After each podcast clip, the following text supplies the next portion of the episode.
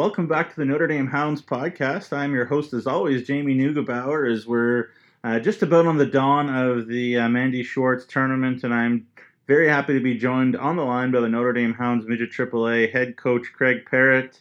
Uh, Craig, thanks so much for joining me today. Oh, thanks for having me. Uh, first question for you, Craig. Uh, kind of handicapped the tournament for me. Obviously, Regina is absolutely on fire. They bring back so many of those weapons from uh, uh, last year's uh, team that didn't wasn't too far off either.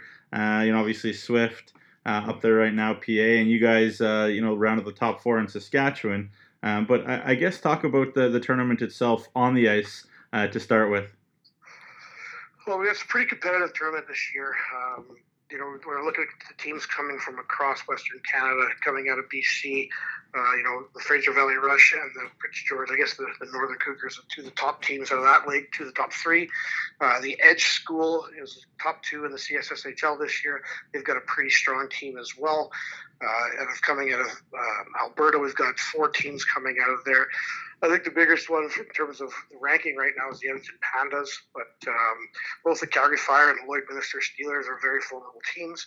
Their records may not be as, as good as the team could be at this point of the season, but again, we're still kind of early, not even halfway through the season yet. And then coming out of Manitoba, we have the Westman Wildcats and a new team out of Rink Academy this year. It's their first year as a team, so it'll be interesting to see what they look like when they come to the event because uh, I haven't seen them play yet myself this year. Yeah, for sure. And on the on the boys' side, Rink is always producing uh, players and talent, so uh, you know they, they should be able to definitely.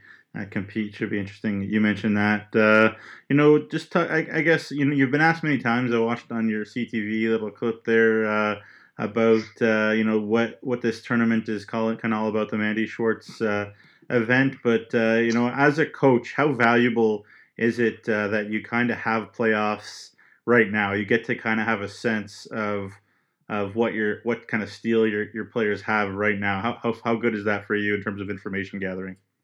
Oh, it's it's it's invaluable. I mean, this will be our third tournament, so we play one in September. It's always the start of the year, trying to bring the teams together. We went to Detroit again this year in October. Uh, again, it's still pretty early on the season. This this point here, we're almost halfway through our season. We played 13 regular season games. Um, you know, now we get to see how's our team grown. We get to see a little bit of pressure on. I mean, the whole school will be here Thursday. The rink will be packed. We'll have some red and white games. We get to see how kids react to some pressure before we actually get into the pressure-filled situations. of playoffs or even just coming down the stretch. So, from my standpoint, as an evaluation tool, uh, these type of events are valuable. They, they allow us to try some different things, see some people in different positions, and uh, take a good you know stock of where your team is halfway through the season. Yeah, no doubt. And uh, obviously, one person that's going to get a lot of attention at this event, uh, you know, I'm sure it's from the other team. It's going to be from you know people like me who are who are always bugging people for interviews and whatnot. Is uh, is Annie King, who recently has been named to Team Canada under 18 uh, program, and she'll depart not too long after the end of the um, of the event, but she will be there if you want to come down and watch the Mandi Schwartz. She'll be playing. Uh, you know, what what has she meant to your team, both uh, on and off the ice? Uh, you know, since she's been here, which has been a while now. Yeah, Lanny's a fourth year hound, so she's been through this process three times before. Uh, you know, in terms of what she brings to our team, she's she's a um, a leader on our team, both on and off the ice. She kind of sets the pace for us in practice. You always see her first in the drill. She's always one of the first ones up. She's at the board first, listening, asking the right questions.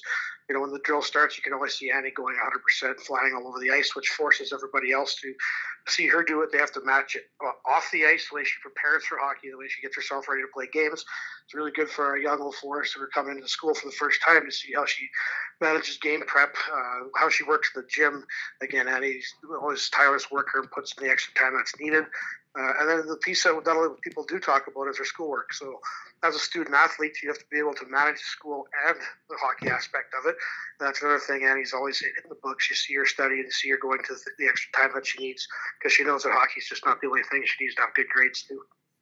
Yeah, absolutely. And she's got some, uh, you know, help for sure on this team in terms of the veterans. Um, you know, especially on that back end. I think about you think about a top three D of her and Kendra Zukotsky and Jada Livingston. What a valuable situation for you to be able to put uh, those those three out in big minutes situations. I think every coach just dreams of of that type of a situation to have that type of reliability um, you know, on the ice. So I guess I'll, I'll ask you what uh, what does the team kind of look like this year? I know you guys are just a, a, game under 500 in their schedule right now, but as we saw last year in the uh, in the in the event, anything can happen once the Mandi Schwartz happens. So what uh, what, what what what can we expect when we watch uh, the Notre Dame midget AAA?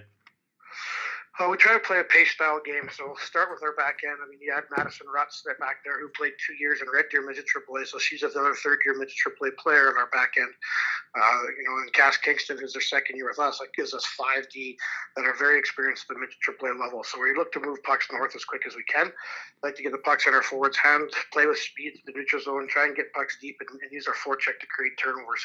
You're gonna notice we're more of a five-man unit. We don't have any superstars on our team that you know go end to end. We like to play together, uh, be a little bit linked between our forwards and our D, and we get scoring from three of well, pretty much all our lines. If we look, you know, we get three lines deep in scoring, and some scoring off the back end as we're starting to get some points from our defensemen now that they're getting comfortable in a bit more of an offensive role than we had them in last year. So I think we skate a little bit better this year. We're definitely in better shape coming in for the first half of the season, which bodes well for the back half.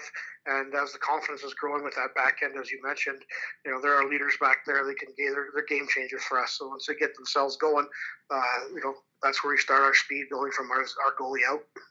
There's there's a there's a rookie on this team who has a, a last name that might sound uh, familiar. Is is Ryan Rianne uh, related to you? Yeah, Ryan's my daughter. Um, okay. So she's it's been an interesting dynamic coaching your daughter. I, I have done it before, but not at this level. Uh, coached her in Pee Wee, coached her through some spring seasons, but now we're at the midget AAA level. It's it's a little different because uh, you know, she's learning ropes too, being a great Ted kid. There you go, yeah, and putting up uh, putting up numbers too. That doesn't uh, that never hurts uh, for a young player come in right away and, and put up some numbers. That's pretty. Um, you know, pretty cool. Uh, you know, I guess one of the things that coaches often do is um, I guess kind of especially at the well, I guess everybody in the everybody but uh, you know national team coaches and pro coaches are development coaches, and even then there's an argument to be, argument to be made. But um, you know, in terms of uh, moving players on, how much do you have conversation with uh, you know college, university scouts and and uh, coaches about your players? Because that's got to be a big part of this tournament too. Is how many uh, you know eyeballs are on them uh, from that standpoint. Yeah, it's it's a big deal as well. We're, we're looking to have probably 35 plus universities between the NCAA, U Sport, and the ACAC coming to watch our kids here this weekend. Um, I have conversations on a regular basis, not only with the college scouts, but also talking to my own players. Uh, you know, they've all got their own personal goals of where they want to go to school and university, and part of my job is to help promote them to get them there. So I'm in regular contact, whether it's a school out of the NCAA, whether it's a school out of Atlantic Canada, or even any of the Western-based schools. Uh, you know, I'm, in pretty regular contact. Another good thing with this year in the Can West division is that they've added two new teams. So MacEwan University and uh, uh, Trinity Western out of Richmond, BC are now going to get U Sport teams in the league next year. So that's two more teams at the U Sport level looking to fill to start their progression into the U Sport next year. So that's more opportunities for the female athletes. Yeah, no, that's tremendous, and, and it's tremendous for the level up there too. To have to have 10, 10, 10 teams in the league instead of eight is is great too, and um, you know, more games for someone you you may or may not know to broadcast too, which is good. Hopefully that works out. But anyways, that's that's another another topic of conversation. Um, you know, two two more questions. Uh, you know, I know um, it's kind. I'm sure you've been asked so many times. Um, but uh, you know, what is what does this event you know mean to the campus? Obviously, the the Schwartz family are still around, uh, and a big part of the Wilcox community and the Notre Dame community. Um, yeah, just I'll let you I'll let you let you talk. What does it uh, What does it mean to you personally? What does it mean to the to the school? Well, for me personally, it's, it's an honor to be part of it. Um, you know, I, I didn't know Mandi personally, but I knew the legacy. Uh, part of the, taking the job here, you, you got to read up exactly who Mandi was as a person. We try to bring a lot of those characteristics that she brought to the campus and, and just the honesty and the integrity and, and just being a good character person, good quality person you know, those are some of the traits that we try to live by as well. Uh, once getting here getting to know the family, Rick and Carol are just awesome people. They're still heavily involved. I mean, we still have some, you know, the Mandi Bursary and, and the Mandi Scholarship Fund and things like that that we do.